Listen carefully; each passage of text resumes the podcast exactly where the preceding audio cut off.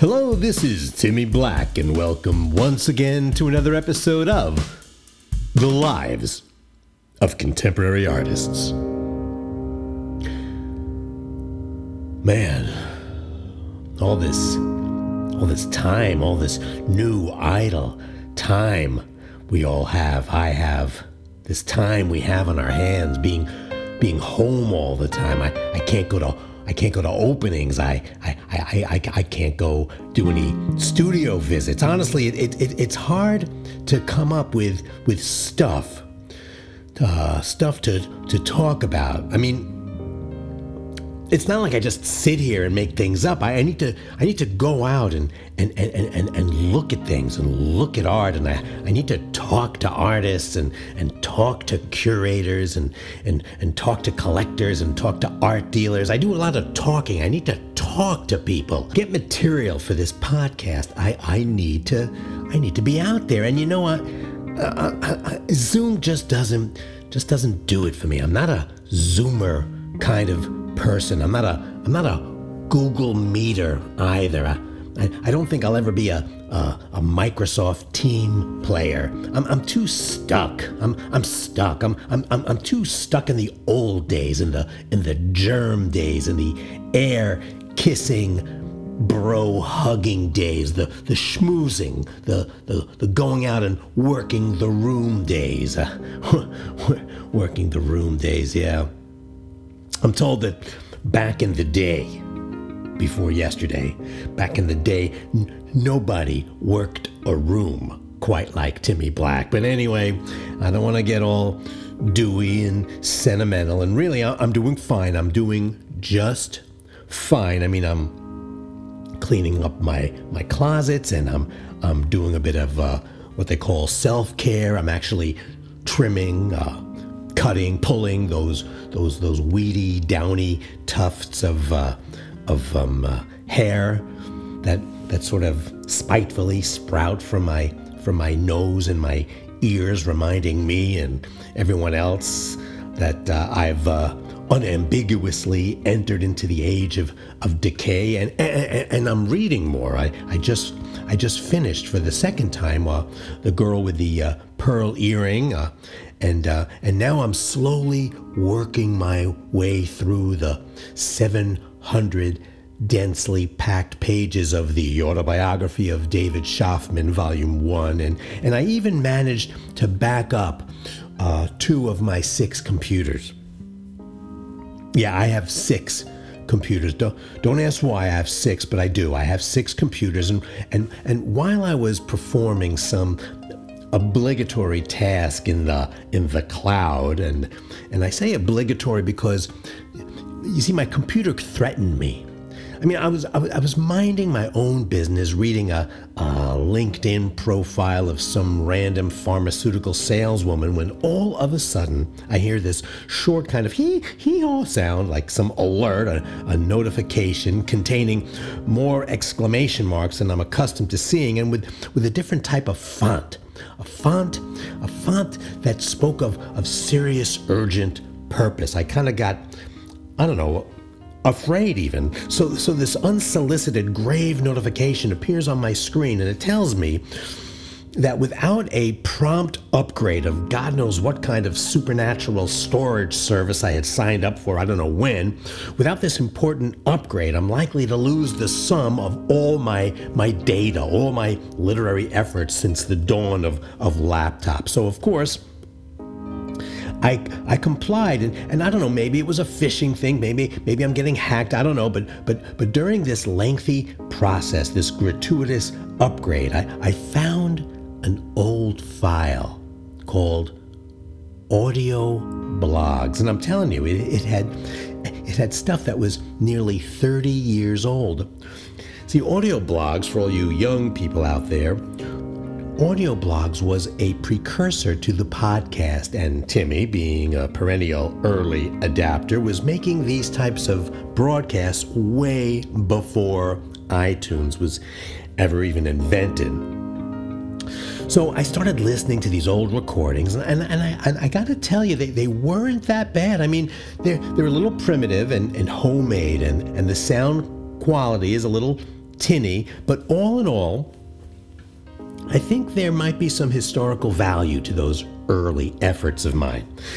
Anyway, given our current circumstances and given the sad fact that uh, I, I really have nothing new that would justify uh, uh, recording a new episode, so I thought it might be fun. It might be it might be fun to open up the vault and listen to one of those short segments from Timmy's Juvenilia. Now, the one I chose is on the subject of the great Cuban artist Mica Carpentier and his short yet seminal experiment in living in Southern California. Now, the audio blog was called Things I Want to Tell You, and it was hosted by AOL. It, it's kind of dumb, but interesting nonetheless because it gives you a, a bit of an idea how I, Timmy Black, evolved into becoming what my friend and, and mentor, Professor Dolores Limanov, called the last great art podcaster of the age. Again, f- f- forgive the sound quality, but I, but I hope that the nostalgia factor somehow might might justify the inconvenience. So, okay, l- let me uh, let me cue this thing up. Oh, here, here we go. Hello, this is Tim Black here, and here to to share with you things I want to tell you. This is the story about Mica Carpentier. Around the same time Fidel launched his fateful attack on the Moncada barracks in 1953, the Cuban artist Mica Carpentier boarded a Pan Am World Airways DC 6 from Jose Marti Airport on his way to visit his brother Isak in a place called Inglewood. Untouched by ideology, it was the bright Southern California sunshine and not the forbidding slopes of the Sierra Madre that captivated this young adventurer's imagination. Wow, I sound so young. he had only vaguely heard of Central Avenue, and though Buddy Collette and, and Big Jay McNeely were far from the clave rhythms he was accustomed to, upon arriving in L.A., he made a beeline for the Dunbar Hotel. I think the Dunbar is an apartment building uh, right now. I'm not sure. It is no small irony that half a century later, and barely three miles due north on the same but radically different Central Avenue, Carpentier's work would be prominently displayed in what in 1953 was the Union Hardware Building and what is now the Museum of Contemporary Art.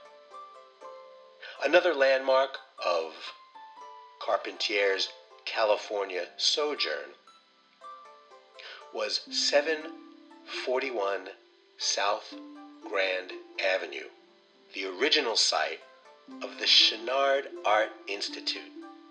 It was there that he attended lectures by the painter Emerson Wolfer and was first exposed to the exotic ideas of abstract expressionism. I suppose that must be the uh, adulterated, less ideological version of abstract expressionism. Completely unpersuaded by both abstraction and expression, Carpentier was drawn more toward making small botanical renderings of the region's various succulents. Yeah, who could blame him, really? All told, Mica Carpentier spent six months in Los Angeles before returning to the Havana of his childhood. Though he loved the music, he hated the food and desperately missed his mother, Beatrice. It's hard to say how his experiences in Los Angeles influenced the development of his work. But if he was like most visitors at the time, he probably left disappointed, having never managed to see or meet an actual movie star.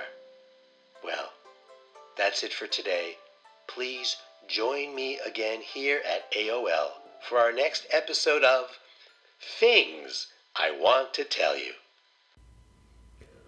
Wow. That was me. I mean, even the music seems dated.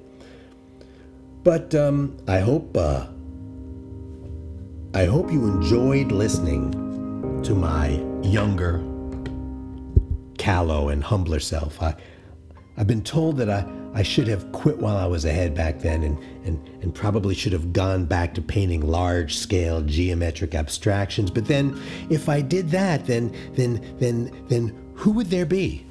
Honestly, who would there be? Who would be left to document, to describe, to to to comment upon and to celebrate the lives of contemporary artists?